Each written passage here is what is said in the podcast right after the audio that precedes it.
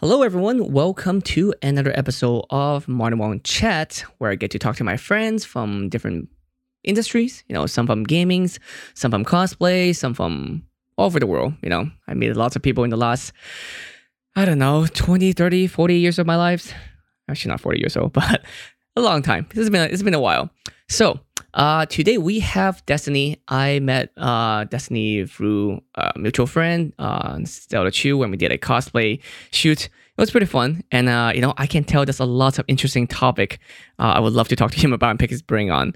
Uh, I don't even know how to describe him completely because um, I don't know. He does many different things, and he talk about he he know a lot of wide range of topics. So it might be easier to let him just um, describe himself. So I'm just gonna bring him on. Hey, what's up, Destiny? Hey, what's up? Do you usually go by? I know, I know you. Your handle is Destiny, but do you go by uh, Steven as well, or what do you prefer? Uh, I mean, it really depends on the relationship um, mm-hmm. and what type of content I'm doing. If somebody brings me in to talk about like gaming stuff, I'm probably Destiny. Um, if I'm talking about like politics and stuff, I think I try to go by Steven. It seems kind of weird to talk about serious issues and then using like Destiny as a handle. So, and then like in my personal life, I make sure for sure that everybody calls me Destiny always. Uh, no, in my personal life, everybody calls me Steven as well. So, yeah, I don't know. I, I guess I probably go more by Steven these days than Destiny, but. Yeah, so Um, all of my names online have come from like when I was nine, and I would just type random stuff. Like I think my first AOL screen name, no, it was like an MSN screen name, was Wing Neo Star 15. They were all just like words I thought sounded cool, numbers. And then eventually, when I needed other names online, I was like, oh, Destiny sounds cool, Neo Destiny, and I just picked that. And then eventually got shortened to Destiny, and here we are. It just kind of stuck. Like changing your handle or name kind of sucks when you're halfway through like an online career. So I didn't want to change it, you know, a year or two in, and it just it's, it is what it is. Yeah.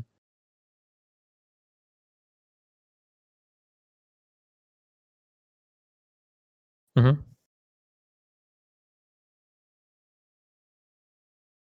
Mm-hmm.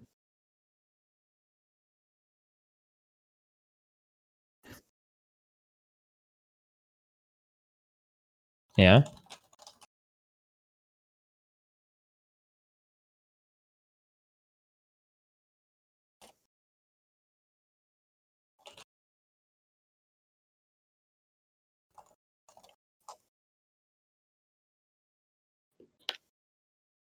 Issue. Uh oh. Oh, oh, wait. I clicked something.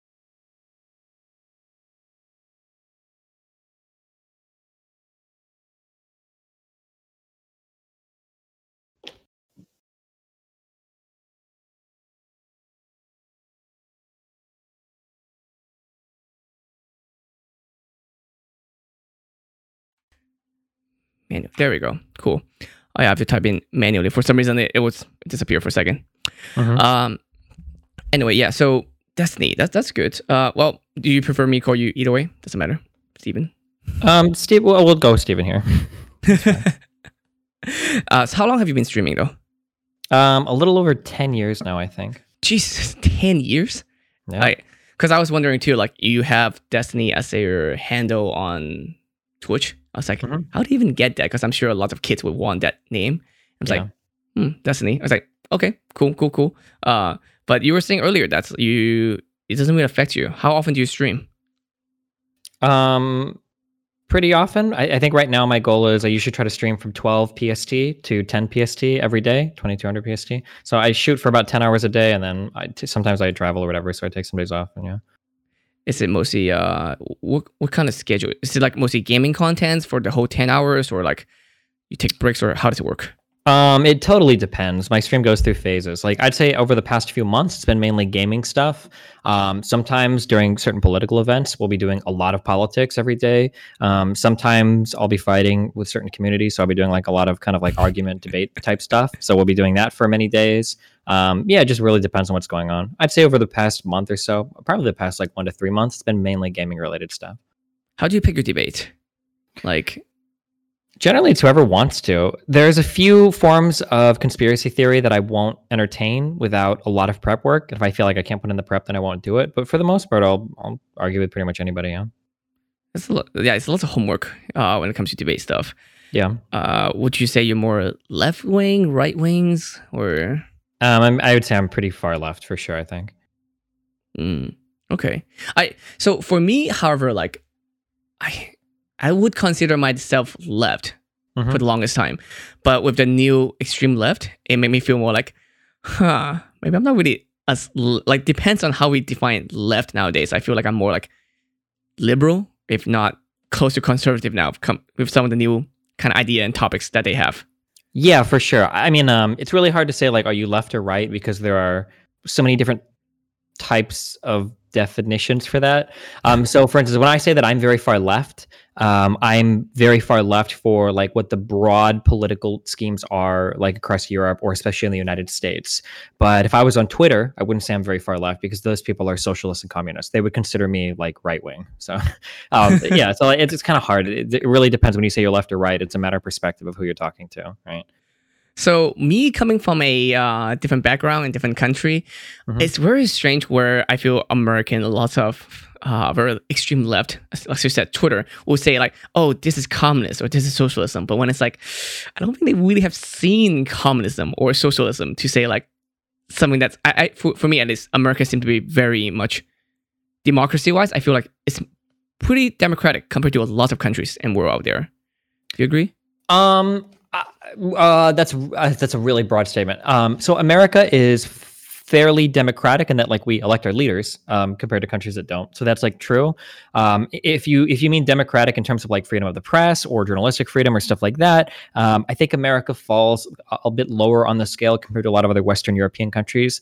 Um, there's some journalism rating agency that I think has America at like 40th place or something. I don't know in terms of that.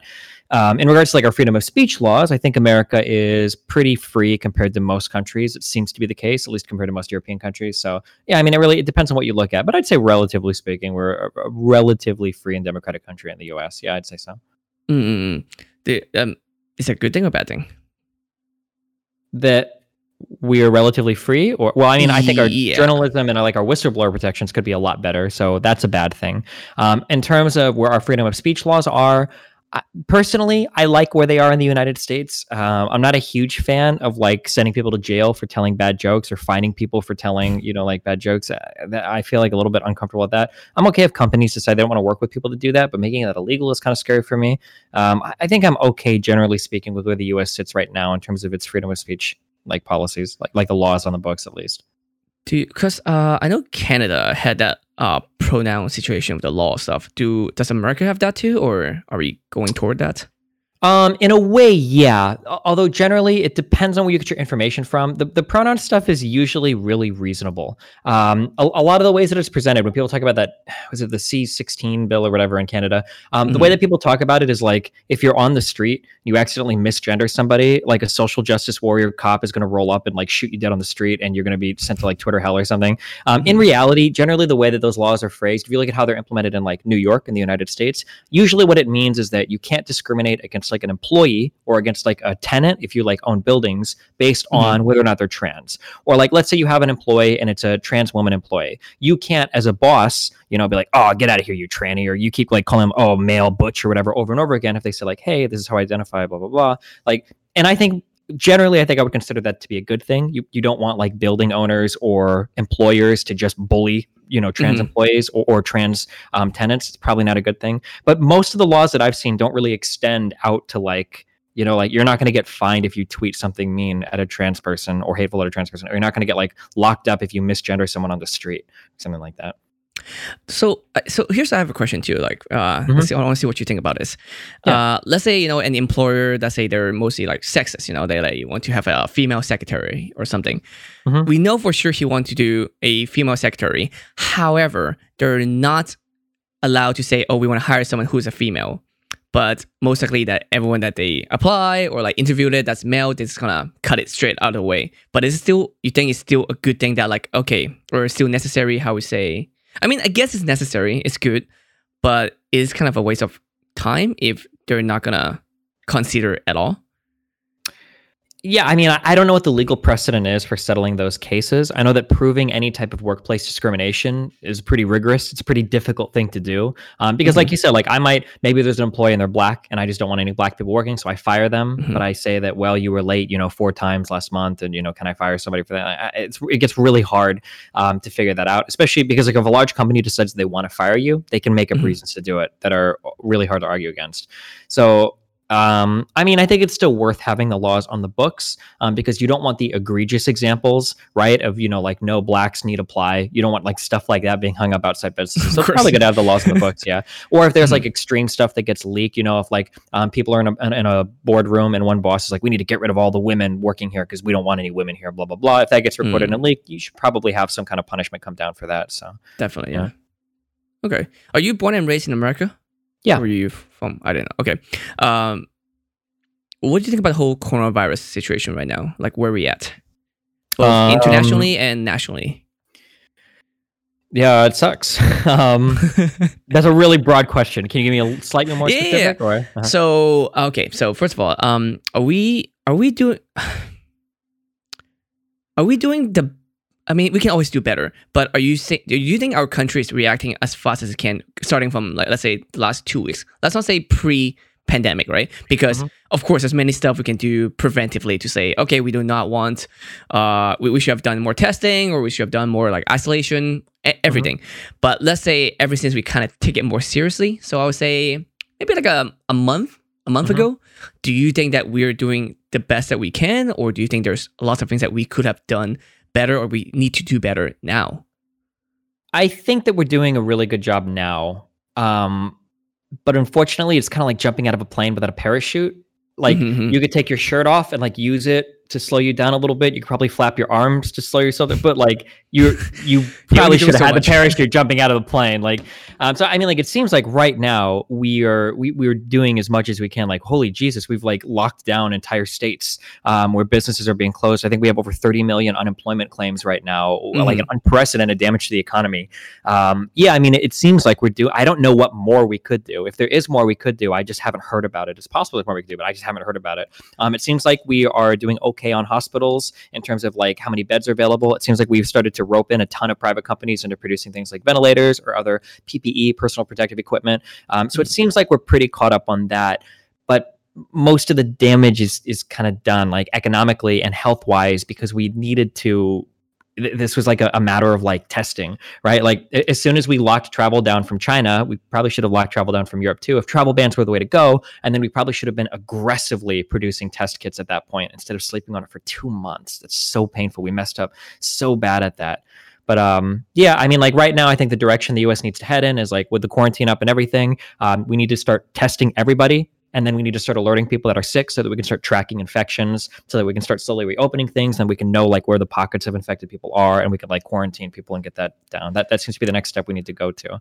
the problem with like i feel like testing is that if even because we can get it more than once right there's so many there's so much things that we do not know about the virus and the problem is that even if Mhm. we test it we know they're sick then what's the best solution if we find out they are sick instantly put them in hospital and get them in ventilator or So mm-hmm. right now, my understanding is that there's no evidence right now that we can get sick more than once. I think there was a preliminary report out of it might have been out of China um, with like 70 or 80 or so people, but when they followed up on that, it was either false positives or the people didn't have it initially and got it later. So the idea that you can be oh, it might have been Japan, um, South Korea. Oh no, South Korea. Okay, sorry. Um, so the Hmm. idea that you can get reinfected over and over again, so far that hasn't been demonstrated. Now that's not to say it's not possible, but I don't think that's been demonstrated yet. I don't think that's a major concern yet. Interesting, because I, I'm not sure. Again, Mhm. I, I don't have exact information about that either. Mhm. In that case, I feel like we should slowly all get sick, or I guess least get it, so then we can get things back to normal, right? I that would be my idea. Yeah, well, that's. I mean, that happens in the long term. Um, the Uh-huh. only thing you have to worry about is that if too many people get sick at once, then a lot Mhm. of people die because you don't have enough room in your hospitals, right? So, in, Mhm. in any given point in time, we don't have enough hospital space to treat like 100 million people, right? But if we get like 1 million get sick now, and then 1 million get sick later, and then 1 million get sick later, we can slowly, like, eventually you develop like a, a widespread immunity to. Um, in this case, SARS-CoV-2, but it just has to be done as a process, which is why isolating and quarantining is so important, and then reopening things slowly is important, and then getting everybody tested or as many people tested as possible to track where the infection spreads is so important as well. I feel like when I mean I feel like we're doing a good job on having the country allow state to decide you know what should be open, and then next it should be county. But it should be for me. I feel like it should be like hospital based, like zip code. So let's say this hospital, let's say they can take care of 500 people per. Mm-hmm. Uh, like in, in a period of time. So I feel like it should be that one open, and then we're making sure open it for like let's say two weeks, and we can get majority of people knowing they're sick or not sick, and then they can go through the next hospital that's nearby and then fight and keep going doing that way. I feel like that's the best way to progressively get everyone infected so then we can be back to normal. Mm-hmm. I think it might be like it's possible that in a perfect world that might be the case. I think the difficulty though is there are so many political considerations to keep in mind, which is like a, an unfortunate reality of our world. So like the, the problem is people are trying to measure the political efficacy of, of some strategies while maintaining the health balance as well. So for instance, mm-hmm. let's say that you're in a state and like the state next to you starts to reopen and your state's not opening mm-hmm. your people are not going to be happy, right? If you're in Georgia and your state is on maximum lockdown and Florida starts to reopen, you're like, yo, dude, what's up? Like, we're getting screwed. We're not getting our jobs back. Like, Florida is thriving now, you know, blah, blah, blah. Because even if Florida gets a second wave of infections, it's not going to show for two weeks at least, right? If not a little bit longer. And mm-hmm. now you're losing elections or people are like throwing, you know, uh, riots because they're getting upset that you're not, you know, reopening the state. So like people have to weigh in mind, like, okay, well, what are the political considerations? You know, um, what are the health considerations? It's, it's a really difficult problem to balance. I think. Is uh is okay? Do you think this is going to affect our presidential election as well? Absolutely. It's probably going to, it might be like the defining, like the calling card issue on this. It might be the issue that. Is it right now, is it more benefiting for the Democratic Party or the Republican? Honest to God, I haven't actually looked at any polling recently. Um, so what do you? what, what's your thought on Biden as well? um, I, am not like the biggest Biden fan, but I, I think he's infinitely better than Trump. So, I mean, he looks a bit old though. I mean, Trump is a bit old. they're, they're, they're, all everybody is just. They're all old. very old. Yeah, Biden is 77. Trump is 73. Um, yeah, I mean, they're all quite old. But I mean, like, I'm not looking at the president himself. I'm thinking more like, what are his cabinet members going to be? What kind of federal judges is he going to elect or nominate? You know, what kind of Supreme Court justices is he going to nominate? Um, mm-hmm. yeah.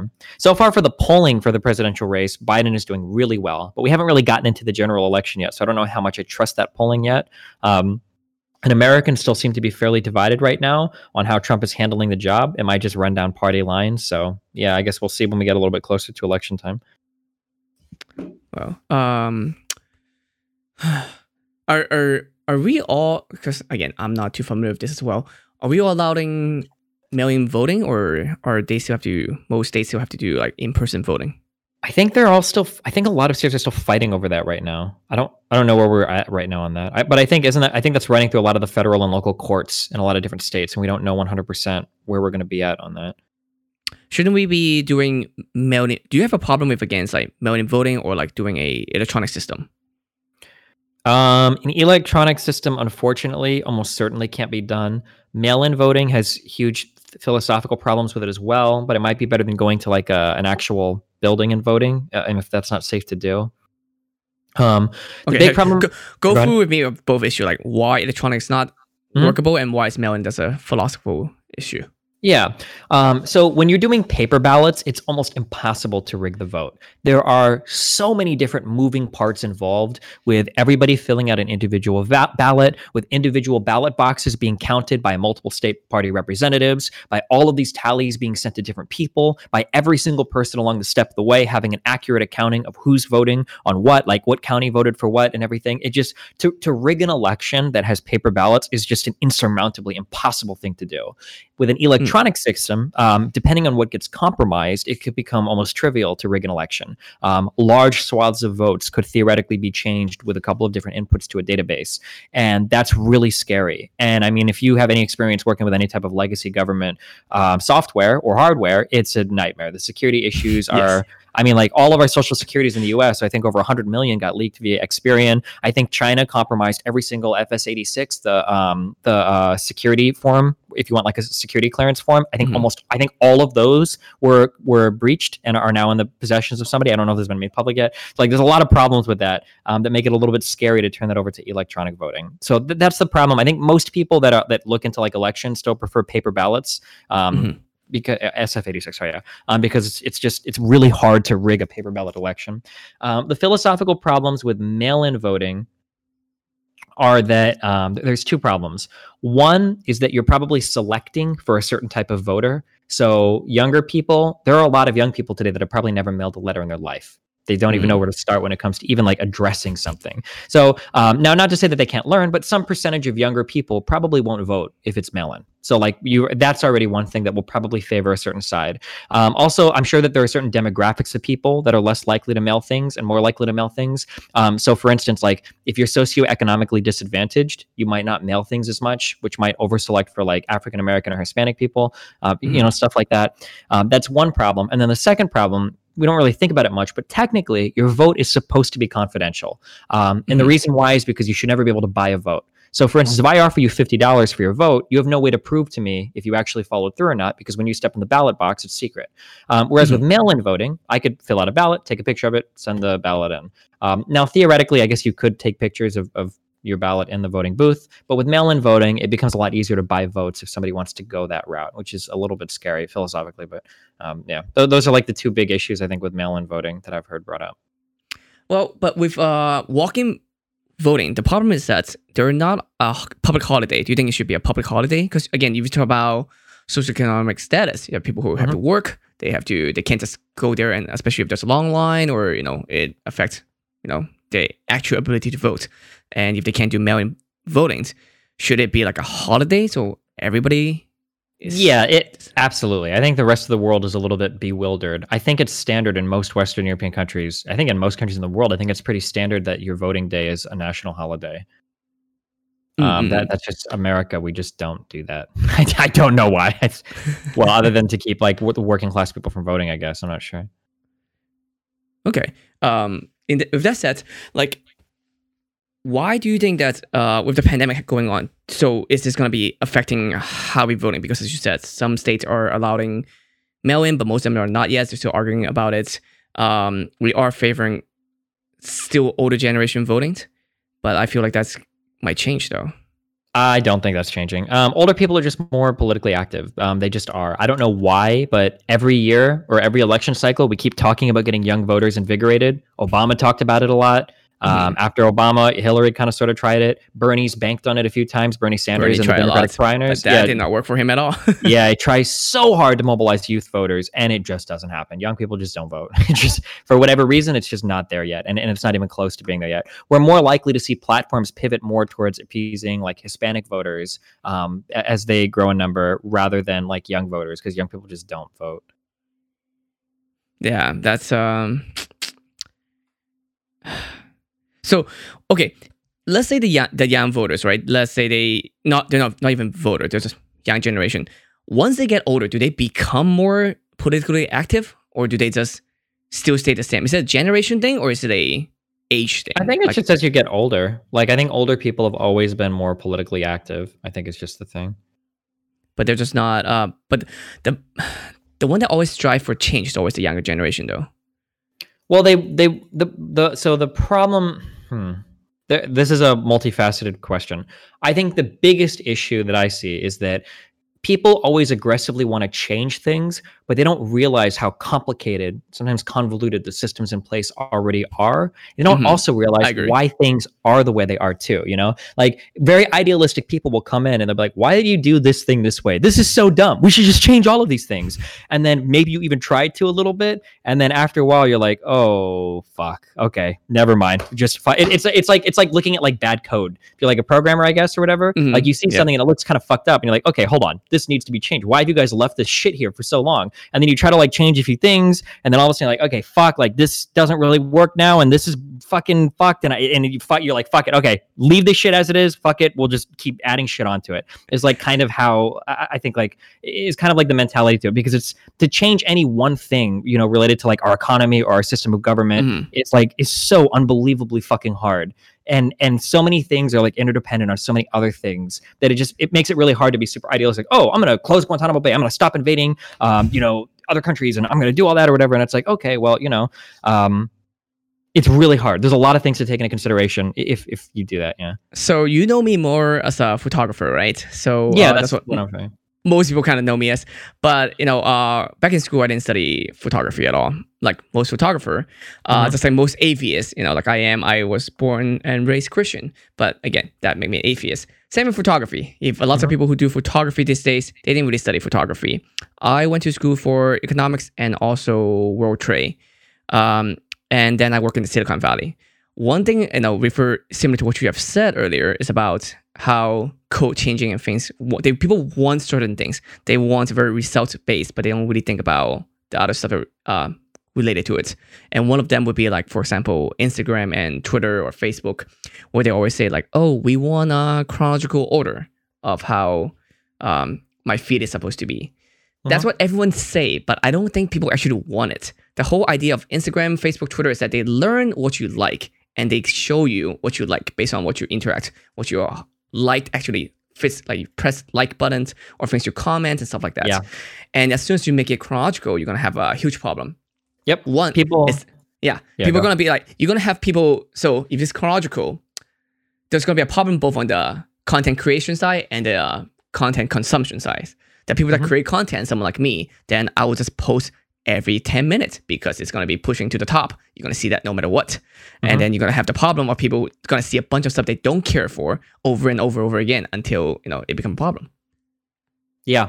Um, people, that's just kind of a general trend of, of humanity. People don't really know what they want all the time. Um, it's definitely true when it comes to like game balance or game design. Uh, people generally just don't know what they want. Um, and but but another big problem too is that the people that you hear talking about these issues the most online are usually like the power users that want different things than what the average consumer wants. Um, two really good examples of this that I can think of is one are like chronological feeds. Now, for me, I actually do want chronological feeds, but that's because I only follow like 40 fucking people on all of my social media. Because if I don't want to see their shit, I don't follow them. But like when I look at somebody that's following like 700 people on Instagram or like 1,000 people on Twitter, and they're like, I want Mhm. chronological. No, you don't, motherfucker. You don't want No, you tweets. No, you're you going to get like 70,000 fucking tweets a day. You have no idea what I, you're I to did get. the math. Like even if you spend like five seconds on each one of them, like you Uh-huh. will not have. You have to spend like literally like ten hours a day just to look at all your feed, and that is Yeah. not possible.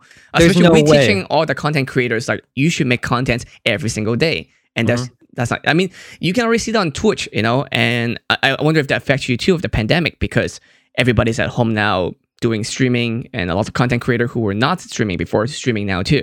Then you Mhm. kind of because for Instagram, yes, you can follow multiple accounts and you can like multiple posts. Kind of easy. But Twitch is not really likely you can watch multiple stream at once, if not Mhm. only one. So for most of my friends, I see that they are increasing and decreasing, like um about the same. They lost some of the you, you viewers, but they gained some new one as well. Yeah. Is that the case for you as well, or Um, I, I think like just because I stream so many hours, I, I think that my audience has stayed relatively consistent as well. Um, and because I'm only the my biggest draw for me is political content, and I haven't been doing that as much lately, so I've missed out like on the big burst of new viewers too. But like when I do political content, I tend to do pretty well. Um, but yeah, I would say that like my my churning of my audience has been relatively consistent with where it was before. Yeah, but I know like a lot of new streamers who've come on the scene or people are doing new stuff that's getting more popularity than it has in the past. So. do you see a lot of other uh, political streamers, or it's kind of topic that? Um, no, I mean, it, how about this? Is Uh, Twitch even? Is Twitch have also one sided, one or the other, or in the in terms of like if it's left or right representation. yeah, yeah.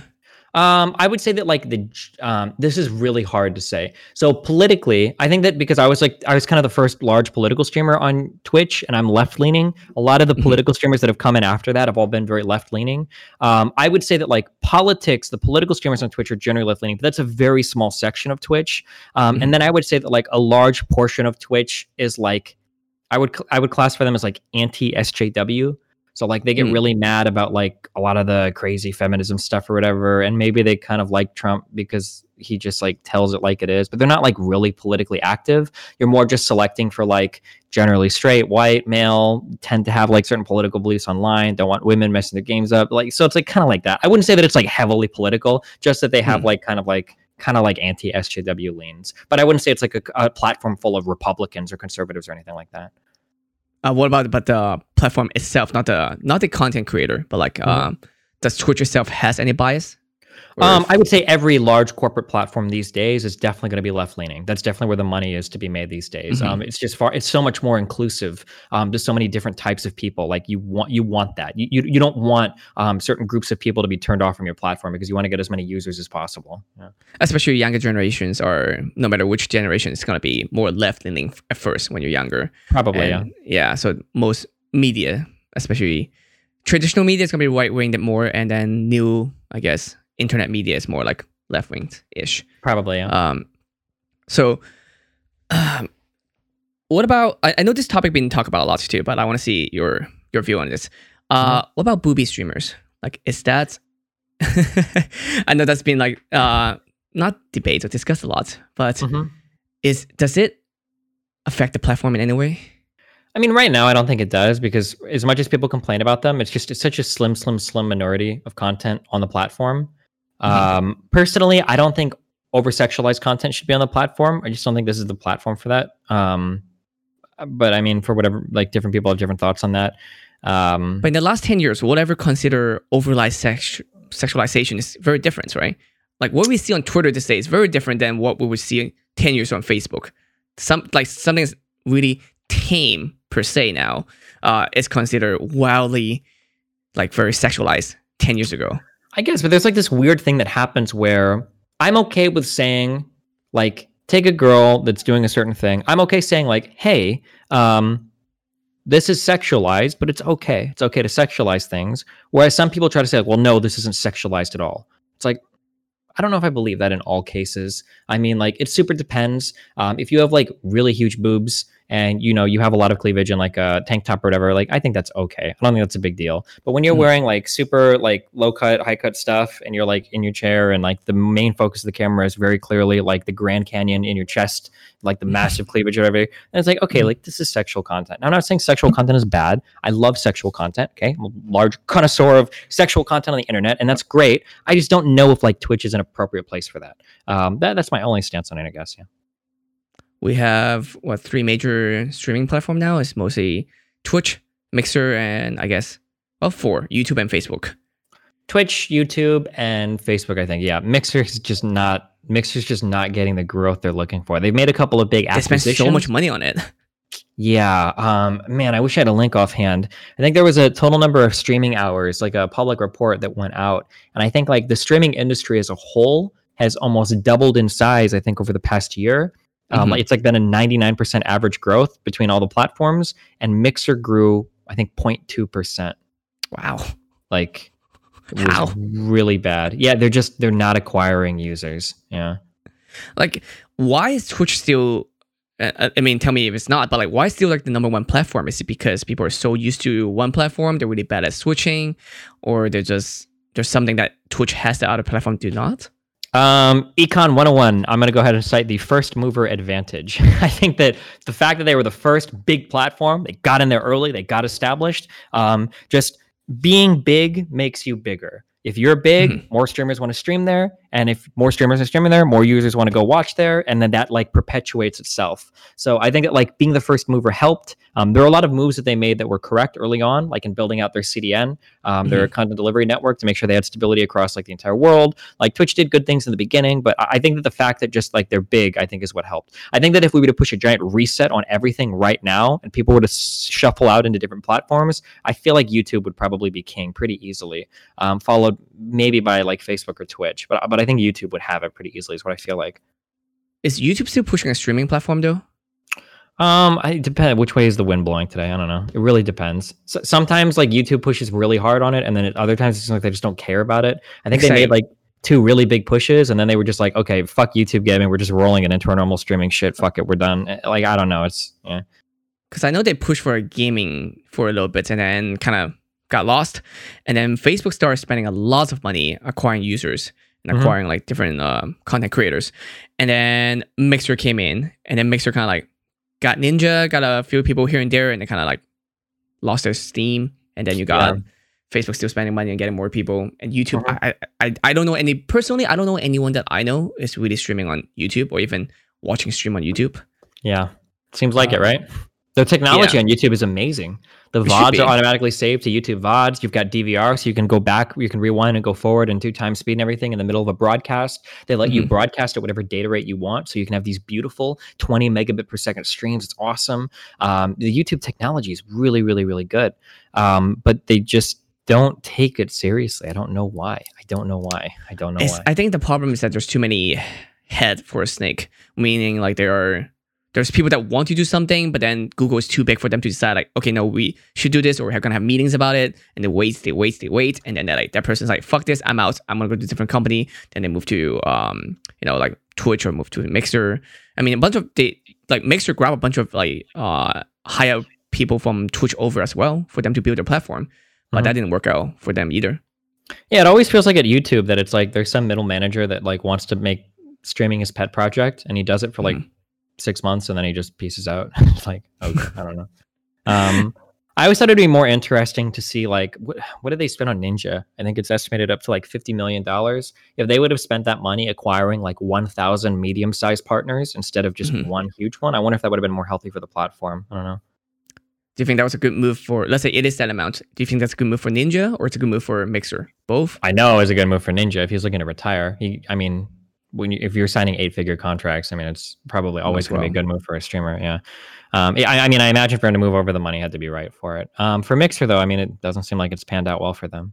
I wonder how long did it did he sign them for? I think it's it was two or three years. I don't know if it was publicly announced or not. It's not gonna be too long, if anything. Mhm. That is not long for how many millions he's getting paid for. Um, Mhm. Speaking of like uh, companies, CEO, people pulling from different companies and sexualizations. Have you heard about what happened at TikTok? No, what happened? um i think this one of the top disney not, i'm not sure what he was in disney but he got became a new coo or ceo uh, over tiktok Mhm. uh but what do you think about tiktok Um, that's a super zoomer platform. I'm not. I'm too old. I can't. I look at it just, um, I don't know. Honest to God, like that's just not the type of content that I engage with. But it seems like they do a really good job. Um, you know, like I've got like I like I have a friend um that like she does TikTok or like she Mhm. just watches it and just like watching her like go through the app and the way that videos come up and you can like and not like stuff and then you see how like the algorithm learns what you like and it feeds you content that you like and I, I don't know. It seems like it's set up in a really good way to just like get you to ingest like a ton of content. You just sit there for hours on your phone and do it. So it's easy mean- it's easy to to view it and just keep looking at stuff and over and over Yeah. and over again but the Mhm. problem is that is monetizations like it doesn't make sense for us a company because I, I know a lot of companies like oh tiktok's the new, new next big thing after instagram or whatever and they Mhm. but it doesn't make sense because uh, we have the same you know algorithm issue is that your your video those 15 seconds to a minute videos you might get thousand views or millions of views but you do not know are you going to get like 5 million views this time or you're you going to get 500 Mhm. is so arbitrary. Are you It's talking not- about problems for monetizing as TikTok users or as the company itself? As a com- uh, not as a company. The company is fine. The company Yeah. is, is actually I forgot who I was talking to you about this the other day too. But it's funny because normally uh, back in the days when TikTok was um, getting starting, you know, trying to grow in America, Mhm. um, they would try to ask different. uh, They'll try to. Well, I'm not sure they're stealing music or not, but maybe they're short enough that it's not a copyright issue. Or they'll try to ask different like music label to ask them for songs to use on their platforms, you know, kind of stuff. But now they have a bigger user base. It's the opposite, where they charge music label to put their song on the platform, Yeah. which is smart for them. But it's it's just crazy how it changed. Mhm. Yeah. And and then the sexualization is also an interesting part too, because I talked to them about it too as well. Is that they don't really take so if someone's under 18 and they're doing Mhm. something that seems to be sexualized uh, Mhm. content, they can't really instantly take, they have to really think about if they should take it down because of sexualized content. Because if it's not 100% like they're not showing any genitalia or anything, then they could they don't really want to say they don't want to take it down with sexualization because then they're Mhm. sexualizing underage kids. Yeah, that, and that gets really hard because I, I mean, for anybody that's ever been in high school, like the way that like 13, 14, 15 year olds dance and shit or the stuff they might wear, or whatever, is going to look like pretty sexual. Cause I mean, they are Mhm. towards each other. But then it gets weird when you have like, you know, if like 14 year olds at a high school dance want to act, you know, like slutty with each other, like that's fine. But when you bring in like 30, 40, 50 year olds that are now Mhm. at the dance with them, you know, like on Mhm. TikTok, eh, things get a lot weirder. so it- it's hard to tell like what's appropriate. I can imagine that they have trouble, but like I imagine their their dilemma is that if they start banning, like okay, well if you're under 18, you know you have to present yourself in a certain way. Well, their entire like TikTok is a super Zoomer platform, right? Like it's a bunch Mhm. of young kids. They're gonna be like, well, what the fuck? This is bullshit. Like I can dress better at school than I can on TikTok. This is fucked up, you know. So that's probably a pretty hard thing to balance, I would imagine. hmm I mean, they have the same issue on Instagram as well. On Instagram, they can decide how to ban thing and not to ban thing. Mm-hmm. Uh, so they go by mass report. Uh, report. So if someone like mass report like a post, and they instantly try to take it down. Mhm. Um, I think it's better if they. I still think taking it down is fine, and that's something that not really popular opinions amongst my friends uh, or most people I know is that if I if someone mass reports something, they should take it down ASAP. Especially like let's say the whole Logan Paul situation. You know, he went to Oh, the Suicide Forest thing. yeah, he went to the forest, and then it took them like a few hours to take it down, and then people were upset how it took so long to you know take down a upsetting video. Then you know I feel it's better if they take it down and then give people a chance to you know reinstate it if they wanted to. But that Mhm. takes such a manual process. Like they need to have people to go through all of it, and then they need like And that's not And- like the the that's not what they want to do in tech these days. They want to automate the fuck out of everything. They don't want to Yeah. have any people manually reviewing any type of content because it saves so much money. Yeah. yeah, it's not the business model. The people who are complaining are not the one who are spending money on the platform. Yeah. there's usually like is- outside people coming in and spam reporting and shit. Yeah. And that's what I say about the whole um the whole hiding likes things on Instagram. Did they You know how, like- actually go through with that or not? I don't know. I don't I mean I haven't seen on mine. I know in some country they have tried it, but Uh-huh. like on mine they still haven't hit it. But I'm not sure it's because my account. Some of my friends said that they have seen it, but most have not. Uh-huh. Uh, yeah, because I can I- still see likes publicly on my uh, Yeah, like on too. other people's stuff. So yeah, huh, weird. See, I I don't so on the public side, and could be also that's actually how they think is that they're like, oh, we should hide the likes because we don't want people to feel upset about seeing likes and compare themselves with others. But for Mhm. me, I think it's the other reason. Uh, I think it's more of a money reason because there's so many brands and companies spending money on influencers instead of spending money on the platform itself, like buying ads uh, on Instagram. So if they hide the likes, then the company will have a harder time to figure out which influencer is worth it, you know, to see how much likes they have. Well, I mean, you'd still have access to your engagement on the back end, right? You do, but then as an as a company, you would have to ask every single person, but you wouldn't do that. And as a as a content creator, you won't be you won't be like weekly. It's like this is my weekly reports of how many likes I get. You know. You Oh, won't oh, that's either. that's interesting. I actually, from um, it might be different for different sizes of people. Maybe like maybe larger people don't do this, but for like for what I do, a lot of the times I'll get asked that, like, oh, how many impressions did that Instagram story get, or you know, how many impressions did you get on YouTube with this thing? Like sometimes people will request specific data, even though I'm using like an affiliate link as well, which is kind of annoying. But yeah, I'm I'm really surprised that like Instagram doesn't just. Uh, uh, there might be a lot of legal issues, but like, why don't they work as a pseudo talent agency where you go to Instagram and you buy like a pool of of influencers and, and then you sell ads to them that way. Kind of like how talent agencies work right now where you'd go to a talent agency and you'd say like hey i've got a million dollars i want to do an ad spend um, bring me you know like 100 influencers and you know figure out how to divvy it up yeah. Because they make so much more money on their uh, ad platform themselves. Because they have all the data with that with the Mhm. with the influencer kind of talent ma- uh, management it's going to be much more tricky because then they have to start managing actually talent.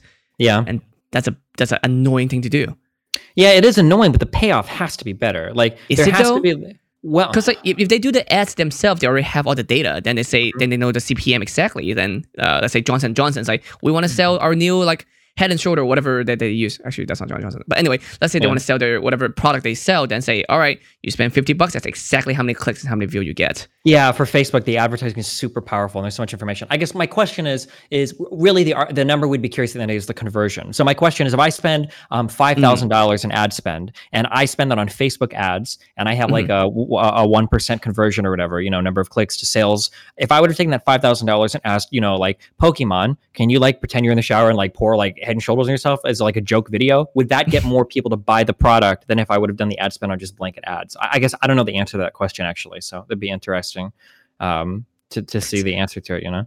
I feel like with at least the ad platform, you have more consistency. With inf- influencer, it's very hit or miss. Like of course, because influencers are fucking horrible to work with. Yeah, it's it's tricky because like, you're gonna have some influencer very responsible, and you have some that just some influencers like.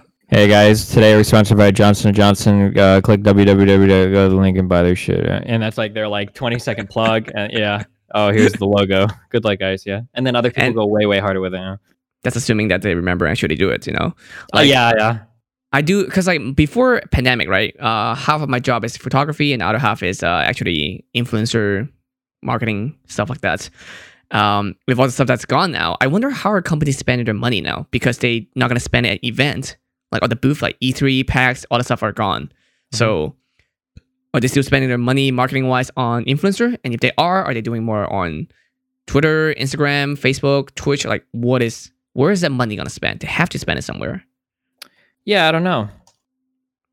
Like um, I, yeah, yeah, I, I, I don't know. That'd be interesting to see how spending is changing right now. Although I'd imagine that like um, I'd imagine right now that they're losing so much money in business in other places that the advertising budgets are probably being pilfered to keep other parts of the company running. That would be like that would be my um, that'd be my guess right? That there aren't companies that are floating these huge budgets and advertising like that department is untouched. I'm sure that they're like there's a lot of money moving around behind the scenes for people that are trying to uh, uh try trying to keep their companies afloat. I would imagine.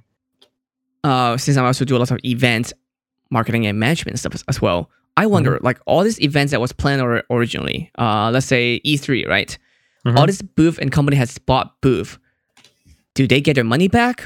And do the events get the money back, or does convention hall itself clo- uh, keep the money? Like, where does the money go?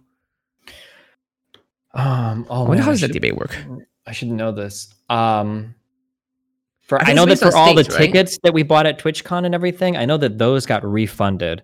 I would imagine they'd have to refund the tickets. Um, for hotels and flights, I've gotten like um, my hotel let me rebook in Amsterdam uh, to some uh-huh. place within a year from now, and then I think Norwegian Air. I think what's common for most flight places is they'll give you a credit to book another flight in the next year. Um, in terms of actual like exhibition halls, they have to refund your money. There's no way they can keep it. There's no way. My my if I had to guess, I'm totally bullshitting right now. If mm-hmm. I had mm-hmm. to guess, my guess is going to be that the exhibition hall probably refunds everybody and they have some type of insurance policy that reimburses them if like active god horrible events happen. Like if an earthquake or a natural disaster mm. destroys the building, they've got to have some sort of insurance against these kinds of events. That that would be my guess. I know lots of events are still keeping the events going until the state decided like, oh, you cannot run events, so therefore mm-hmm. they can not claim responsibility for it. Mm-hmm. Um, but still, so let's say they refund the tickets. When you buy tickets for an event, let's say TwitchCon, um, does Twitch get the money? Then they pay the convention hall. Uh, well, Oh man, there's a lot of corporate. I don't. I don't know 100. percent My guess would be that Twitch probably has to put down the deposit first. There's got to be like, if I want to rent out an exhibition hall, there's got to be some mm-hmm. type of deposit, if not the entire fee that I put down to rent it out in advance. Um, it might be that you just put down a deposit, and then after you've collected enough sales, you pay the the rest. But I imagine it's a flat fee. I doubt they charge you more based on more people showing up or something. That'd be my guess. Yeah, and, mm-hmm. and I, with all of them canceled now, I guess. Mm-hmm. I, that thing that you were talking about though, where companies, um, where companies won't cancel it until the state cancels it, so that they're mm-hmm. not held responsible. That's what was going on with a lot of airlines. Like if you called in and you canceled your flight, even though it looked like everything was going to be canceled, I think if you called in and canceled, they were like, "Oh well, fuck you, good luck." But if you waited until your flight was ready to take off, then like the fucking day before, they'd email you and be like, "Okay, listen up." Your flight's going to be canceled. Do you want a voucher? Like, yeah, give me that voucher. Hell yeah. But if you cancel before, then you get fucked. Yeah. So that's what I wait. did with my Hong Kong flights. I was supposed to be in Hong Kong in March. Mm-hmm. And then uh, I was I was like I called them and say, hey, you know, it's not a travel warning yet, so no, uh-huh. we can't give your money back. You can just either get nothing or yeah, whatever. I was like, okay, fine, I'll just sit on it. Wait. Yeah, and then two weeks later, like, yeah, yeah, we can give you your money back. We can force yeah. you. To, we're not gonna go on the flight. We're not gonna even have a flight anyway. So well, exactly, I guess. Yeah. yeah, yeah, yeah. So yeah, do you think people are having good better time now? They're working from home. Is it gonna change how work models gonna be like? Um, I'm talking a little bit of shit right now. I don't understand. So, well, firstly, white co- only white collar people can work from home, right? If you've got like Mhm. working class work or like blue collar work, you, you're kind of fucked because you don't get to work from home. Um, my guess would be that things won't change that much. Um, I know that a lot of people talk about how much they like working from home, but for This is most of temporary. Yeah, most of the people that I talk to say that working from home is really cool initially, but that being in an office environment actually helps them be more productive. That working from home all the time isn't something that most people prefer. It might be that there are some people that are like, "I'll work from home all the time, fuck everything," but there apparently the, the, there is a lot of value of like, I go to work, I'm in an office environment, I know it's my work time, I can talk to my coworkers right here, and that doing that rather than trying to set up like fucking Zoom meetings or sending emails to some guy that you could just talk to like at the end of your um, you know whatever desk is like it's better to just be in a work environment rather than to work from home constantly um, th- that's what i hear from people that's really anecdotal so that might not be true all the time but um, yeah I, don't- I don't know i guess we'll find out after the um, we'll find out after everything if if working from home and whatnot changes yeah How long is it gonna take for us to have this uh over? Do you think? If you My answer wise. anywhere from like i'm guessing like if i had if you put a gun on my head and tell me i'd say like this the, the majority of the quarantines will probably be done within two to three months would be my guess Two to three months. That's it. How come? I, I just can't imagine things going on like this for much longer. So I feel like the problem is that a lot of people were very extreme. Like I, I was talking about this on my stream before too. Like it's 3 Mhm. different things. You have the, uh, of course, people's safety, health, death kind of issue, like people actual life, and then you have the actual uh, economic like reason where the country can't go into depression, and that's gonna be a problem for lots of people, both you know making money, actually surviving, and of course, lastly, you have the governments have uh, too much power. Like we're about uh, you know governments once they get power, they won't give it back, that kind of things. I worry about all three things, but I feel like a lot of people are only worried about one or the others, um, at most two. Yeah, I mean, like, there's definitely there's a, a lot of things to keep in mind, and not not everything is as clear cut as it can be as well. So, for instance, like if you're interested in health, um, you know, like we can talk about the the health of quarantining everybody to not get sick from COVID nineteen, but there might be people that like maybe would go to the hospital otherwise, but now aren't, who might are missing screenings for like cancers or are missing certain treatments that they otherwise would keep them healthier.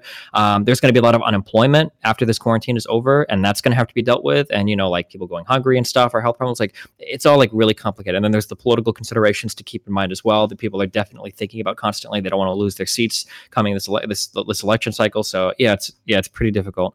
What about insurance? Does it affect our insurance? How like how it works, the structure wise? Um, w- wait, insurance for what in particular?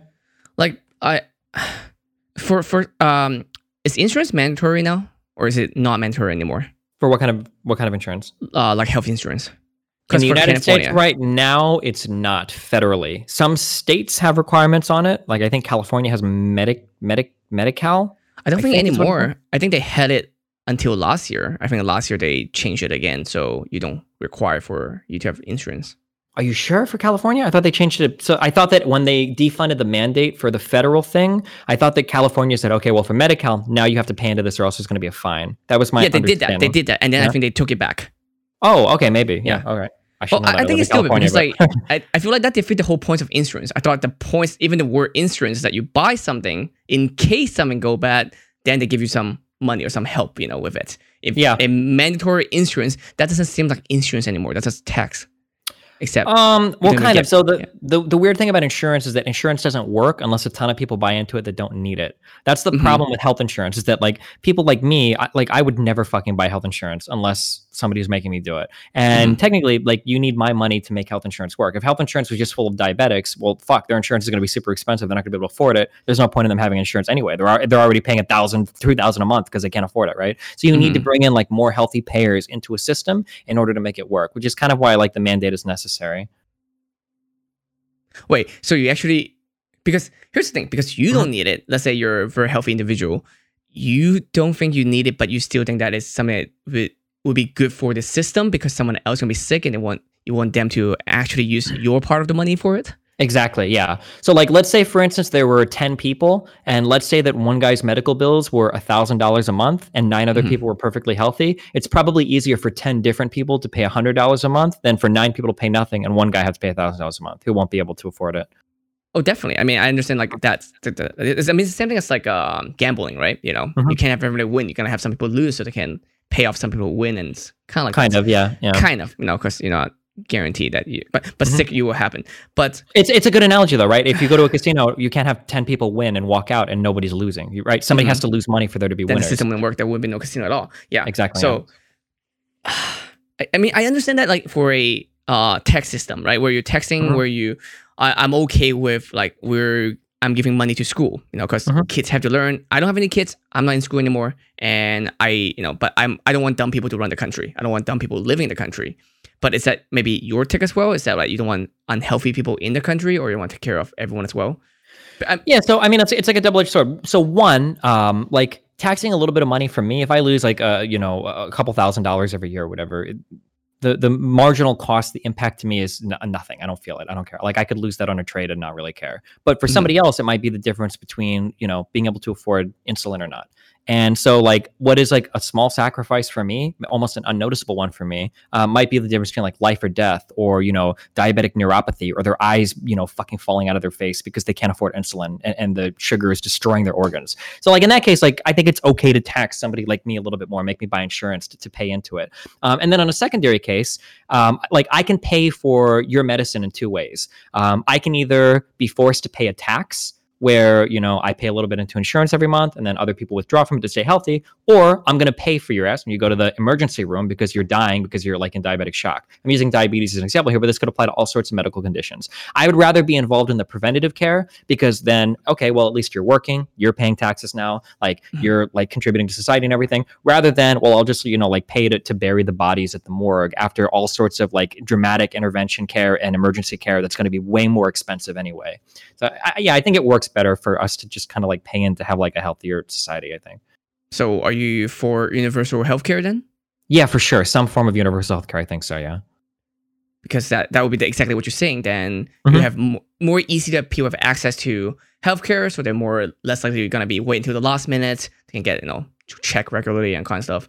Uh, I'm from Hong Kong, so we do have universal healthcare, uh, Mhm. similar to we're, we're kind of like British, we're British Sure. ish. Um, so British, Chinese. I guess it depends on who you ask. who wants to fight over? Yeah, but yeah. uh, actually, have you been following to the of the Hong Kong situation? Um, not recently, since the COVID nineteen stuff, I it kind of fell out of the mainstream news a lot. But yeah, back back when the protests and everything were happening, and then the points of the protesters and the weirdness of who owns Hong Kong, and is it the special administrative region for another fifty years, or is it going to get rolled back? And yeah, it was yeah, a lot of interesting stuff. Yeah.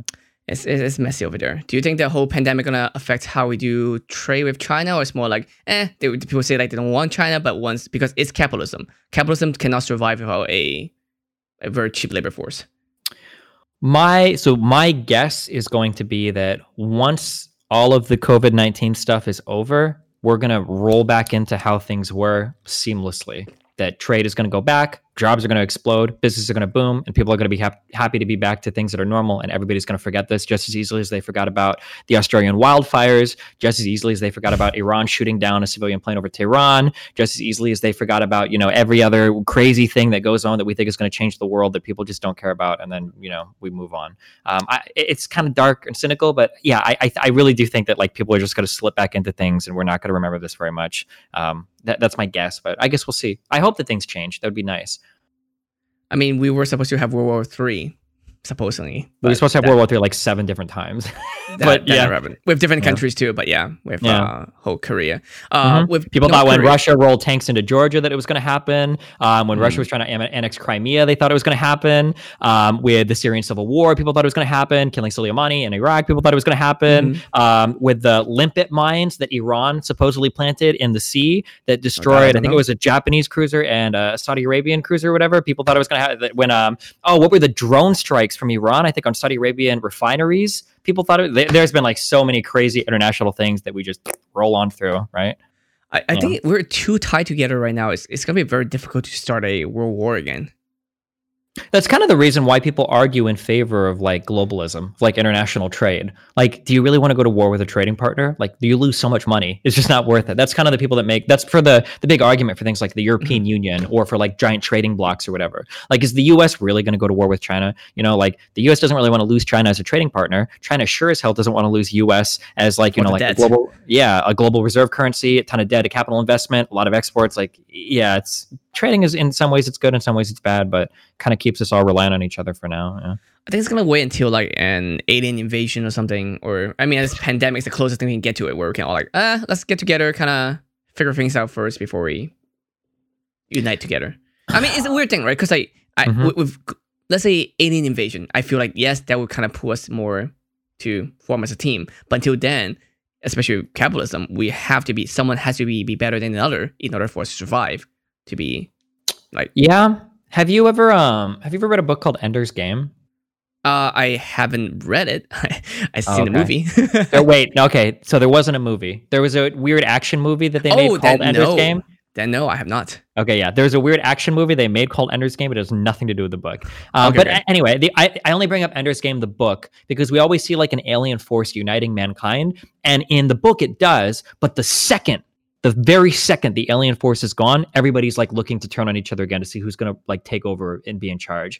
Um, And I kind of feel like it's that way with like any sort of global pandemic that like, yeah, there's going to be some form of unity. Like, I, I don't know if you, I don't, I don't know how long you've been in America, but after 9 11, um, as long as you weren't too brown, America loved everybody. We were so nice to everybody. We were so Oh, yeah. cool. We, we hated Muslims, but like everybody else, we were like super chill, like never before. But that shit wears off. Um, and, and I feel like after the COVID 19 stuff, like people are going to get back to normal business too. I, I actually feel like the big like invader that's going to unify, I think, mankind, um, but it's not going to matter as much is probably going to be climate change. I feel like that's going to be some crazy shit when like certain cities start to become uninhabitable um, because they're either too hot or they're flooded um, that that's going to start to like turn a lot of heads where people are like oh shit like maybe we should all like take this a little bit more seriously um, i think that's going to be like a big a big thing yeah with uh the whole alien invasion thing, we that did happen in China with World War II. Like Japan invaded China, and then the Chinese were fighting with Taiwanese. You know, at the time, well, they're not Taiwanese yet, but you know, the two party system.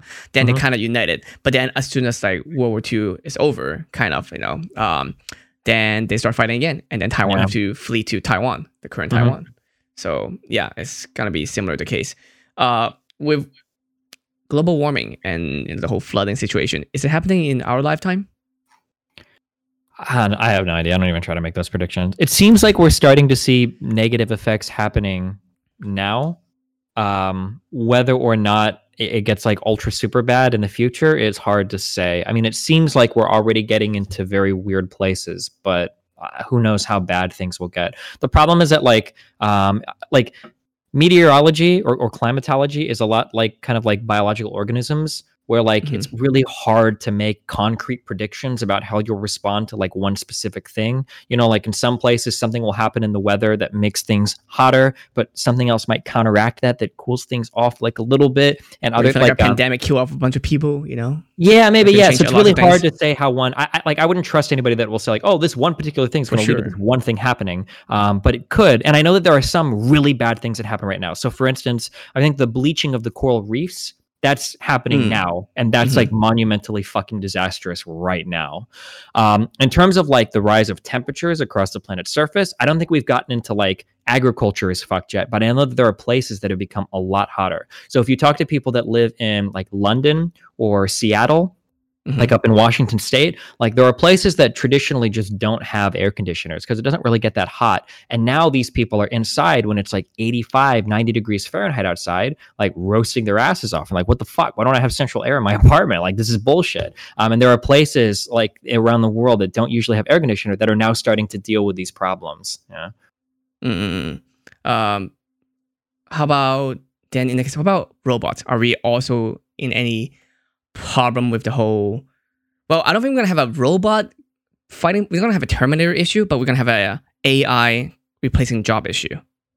I think we're always way farther out from general AIs than everybody seems to think we are. Like my my guess, gun to my head, is having like a good, solid general AI, just total bullshit. I don't have a background on this, but my guess would be 15 to 20 years minimum for something like that. Um, we're very good at making like specific AIs to do specific jobs, but the idea of having like a like a Cortana from Halo or like a HAL from uh, Space Odyssey or something like Mhm. that, um, I, I think we're like decades out from stuff like that. Like Mostly 15 because, to 20 yeah. years minimum. Yeah. AI is not as good as uh, adaptation than we are. Or Yeah. as- Have you ever heard of the term? Have you ever heard the difference between like general versus special AI or general versus specific Mhm. AI? Yeah, Yeah. So, yeah. So like specific, like program it to like beat chess. Like we can do that pretty well now with like Mhm. machine learning. Throw fifty trillion combinations of things at it, and it'll figure shit out. But in terms of like, hey, you're a general AI. Can I just throw a random problem at you and see if you can figure out how to do this? Like it can, but it needs like until the heat death of the universe to figure out some of these problems. You know, things that as humans we can just like do patterns like really quickly. And also, if they make any changes that like they can't predict, then like, oh, we have no idea what it is. You know, it could be like, oh, a Mhm. squirrel run by. It's like a squirrel. We have never seen that before. I have no idea what that is. And then it's suddenly just Mhm. like, I don't know how to deal with that. yeah. Yeah. Yeah. So. mhm. Well, at least I think we're good right now until the whole pandemic's over. And I don't know. Um, life life seemed pretty Yeah. temporary on hold.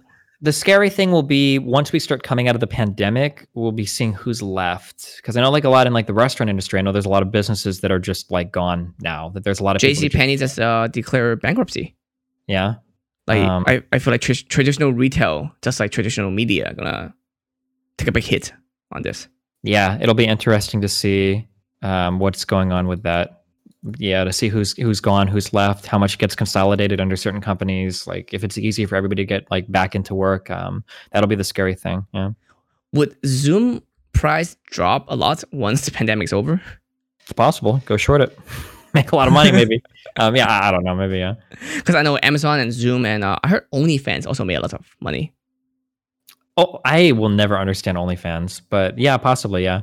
Um, would, I, I- would- I might just be a boomer, but OnlyFans to me looks it so insane. I'm I'm really cautious to say this because I don't want to discourage any creators on there because there are a lot of hot girls on OnlyFans. But dude, they charge so much for so little. Like it seems like there are people. Um, not that I would encourage anybody to look, but there have been like big leaks of like content or whatever, and there are Mhm. girls that charge like 20 25 dollars, thirty dollars a month for like lewds. Like you Oh, don't yeah. even see their boobs, and there'll be like whole lit like there'll be whole like dumps, and I'm like, dude, I can find this on your Instagram.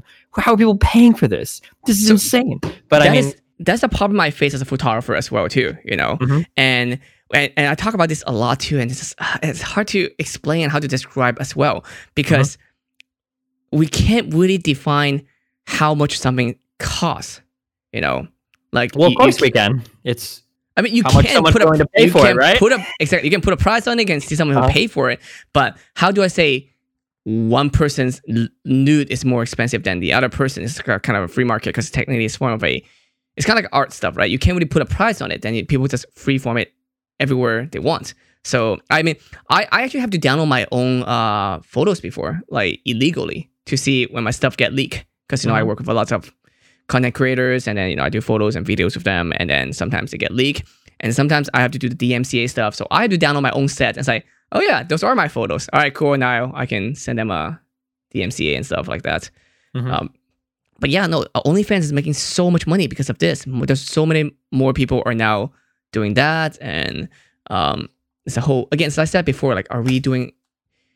Is it because we just see it more because it's in our community in our industry, or are we having more and more sexualizations? I mean, I feel like that's a topic is every generation though, right?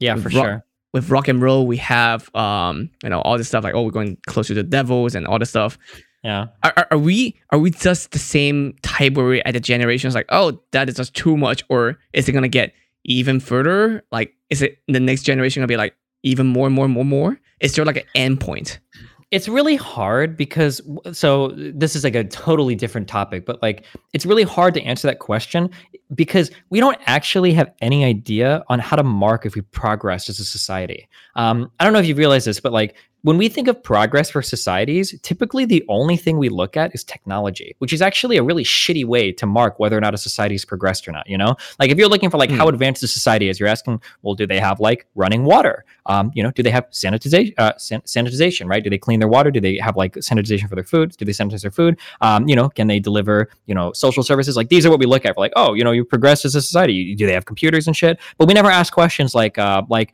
in one society people have five close friends their entire life but in another Mhm. society people have learned how to have 30 to 40 close friends their entire life and they're all really close with their family like damn that society seems like they've made a lot of progress in terms of interpersonal relationships but we don't teach that we don't measure that we don't give a fuck about that like psychologists study it but at the end of the day we track progress in like dollars earned in technology and Mhm. i think that's been GDP. really yeah, really not even GDP, like individual income, right? Like you don't want to be a loser art major. You want to go to school and be a computer scientist and earn 70,000 a year, not 35,000 a year as an art history teacher. It's like, well, why? Like, um, you know, or like you, you Mm. mark like, oh, well, society's so much better. I've got a phone that's more powerful than like 10 space shuttles. Like that's so cool. And it's like, okay, are these really making our lives better when like 25% of people are on SSRIs? Um, not that SSRIs are bad, but that like have depression or like, is it really better with the, like all of these psych reports are coming out showing all of this negative psychological damage being caused from social media utilization like are these really good things for us um I, I don't know like it's it's insane like how much our mental health has been damaged and how little we seem to care about it or pay attention to it in society i think So uh, you think phone is a big problem? Like, because technology. Do you think technology a improvement? Because I I feel like our technology has exponentially in like improved in the last ten years. Does that affect our mentally health? Our mental health like dramatically also exponentially decrease our happiness? I think technology is a powerful tool, and I think it can it can be used for incredibly good things or incredibly negative things. Like back in the begin, if you don't mind me asking, wait, how old are you? Or, or about Uh, that's usually a trade secret, but uh, give it a guess and I'll I'll take it. around thirty? Sure. Yeah. Okay, cool. Okay, I, I only ask because I, I only ask because I'm 31. Like, if you remember way, way back in the day, my impression of early Facebook was early Facebook existed to make your real life friendships better. You could follow Mhm. friends on Facebook, see what they're up to. You would make like little group gatherings that you could check into to know who when to go to whose house, what party, and like Mhm. like social media was there to make your real life relationships better. And now social media has become like a replacement for real life interaction. Um, like I've actually had to argue with people on podcasts before that like social media interactions this is not real life. You're missing like 95% of the interaction you get with a human being by just te- texting at them. It's not the same thing at all. Um, and like the way that we've used technology to replace so many like fundamentally human interactions, um, you, you can't live a psychologically healthy life not interacting with other humans. It's not what we're designed to do. Like we're not made to look at screens all day and never talk to another living human being. You just can't do it. People are going crazy. Um, and, and I think that's something that we overlook a lot. I don't think technology is bad. I just think that we abuse it sometimes. Maybe like pornography, right? Like I don't think porn is inherently bad, but if you're masturbating, you know, 30 times a day and you can't get off with another woman unless you're choking her and have her fucking hanging from the ceiling with like spikes going through her fucking tits or something, like you're like, that's the only way you can do it. like maybe at some point you're gone a little bit too far and you need to reel it in a little bit. Wouldn't Um, pandemic and- do the same thing to us then? Um, in terms of like being bad on our social lives? Yeah. Yeah, of course. I think so. Yeah. Well, but like the joke that's going around a lot is that like a lot of people's lives aren't that impacted. Like if you play video games a lot, like you're not caring that much. Like, oh, you already get zero social interaction. It's just games. Um, you know, I- obviously there are a lot of people that are impacted the majority, but like for people that spend all their time online, you know, a lot of them joke like, oh, well, my life's not really that changed. And it's like, Mhm. I don't know if that's a good thing, man. like, I'm so I'm I said it as well. Like I agree. I'm an extreme extrovert. So Mhm. like when like I don't feel fine. Like I feel like I'm really lacking in social interactions. Before pandemic, I was my plan was on average to go to an event or conventions every other week. So wow, holy shit. yeah, a lot. It's just Yeah. So you know when you saw me last time again, that's why it's the middle of the week. Normally, uh, Friday to Sunday, sometimes Monday, Tuesday, I'm gone. I'm like at a different state, different city, uh, maybe even just a different event. So I I don't feel fine during pandemic, but I, I'm okay with that because if I don't, if I do feel fine, I'll question about how I am normally. So I did benefit during normal times, you know, or pre-pandemic. Uh, you know, I as an extrovert, I can talk to people easily. I can go to parties. I can do this for hours and hours, not a problem. But since pandemic, I'm stuck at home, and I am. I feel like for introverts, the same situation is in a social environment where I'm not comfortable with, except I cannot go home. For introverts, they they might hate going to a party. They go to parties for hours, and then they're like, I need to go home. I, I need to take a break. I need to take like two weeks break from this event. Sure. But I can't. I am stuck at home right now, and I can't go home because my home is my home. Mhm. So there's no way for me to change that. So I feel like that's why we have a lots of people who are also protesting. Um, not no, they're not feeling well, but they also like they have to go to work. There's so many different reasons for them to do so. I don't think they want to do it same with like anti-vax and all kind of stuff. They're not doing it out to hurt someone, but they want it to be protecting what they care for. Yeah, probably to some extent. I mean, I, I don't imagine this is very much fun for a lot of people. It might have felt fun for like a week or two, but I imagine at this point people are getting a little stir crazy for sure. Yeah. Uh, Mm. so sorry, I'm still keeping you. For phases to open up next, like we have restaurants. Like, is, is restaurants should be the first fronts or the later fronts? Like, wh- where where are we at, and which phase do you think is like Oh man, the right I way to go for? I know that the U.S. government has published something on their site, but I haven't given a great deal of thought into like what ought to open first. I'm not sure. I have, I have no idea. I saw a restaurant the other day where they have uh, mannequins in their uh, an article. I didn't see the restaurant itself, but they have videos online where they put mannequins in it, so then look kind of normal, but hmm also keep people still six feet apart from different booth while let people know where they sit and all kind of stuff. Hmm Yeah. All right. Uh anyway, this has been great. Also, oh, uh before I let you go, where can people find you? And also, are you still doing your podcast? Or like how, how does it work for you? Uh, people can find me at twitch.tv slash destiny. I talk to all sorts of people. I don't think I have a formal podcast that's going on right now. Um, it's like tentatively in the future. I went through a lot of, I have the logos and everything to set up one now. And I was really excited for my first guest. It was like a hospital, or not, it was like a doctor person from a local university in California. And then everything shut down for the COVID 19 shit. And I haven't found another one yet. So, but at the moment, I don't have like any formal podcast stuff. I just kind of talk a lot on my streaming. Were you gonna do that with them in person or over the phone or what's the plan? Probably still like mostly digital. It's just it's easier to do things digitally because it gives me more guests that I can be open to. Because if I do things in Mhm. person, I have to fly people out and I get a studio, and that'd be like a lot more. Yeah. I mean that's why I'm doing this. I I, I started this even before pandemic. But Mhm. then now people think like, oh, you're doing this. Uh, everyone has a podcast now. Everyone, Yeah. mom has a podcast now. Mhm. I'm like, ah, god dang it! Like, it's, it's fine. It's fine. It's just like seem like I'm I'm not doing this because of pandemic. It's just so I was, eh, whatever. Mhm. Uh, anyway, thank you so much for being on the show. Um, you know, I had lots of fun. Uh, let's you know, let's talk more some other time. Uh, when this craziness is over. Uh, especially when um election season, more like you know, actually election season. Um, that yeah, can talk more come and see around November. Yeah, because I want to see how you see about those things. yeah, yeah, sure. All right, cool. Thanks a lot. I appreciate Alright. the conversation. All right, thank you so much, and uh, thank you very much for watching. You can also find this on, of course, you know, twitch.tv slash one photo. You can find this on my YouTube, uh, more stuff also on Twitter and all kinds of stuff. Um, also going to be on major podcast platform like iTunes or uh, Spotify. Mhm. And thank you so much for everyone for watching and uh, following, subbing, everything. And I will see you all next time, then, guys. Yeah, Bye. thanks a lot for the conversation, man. Awesome.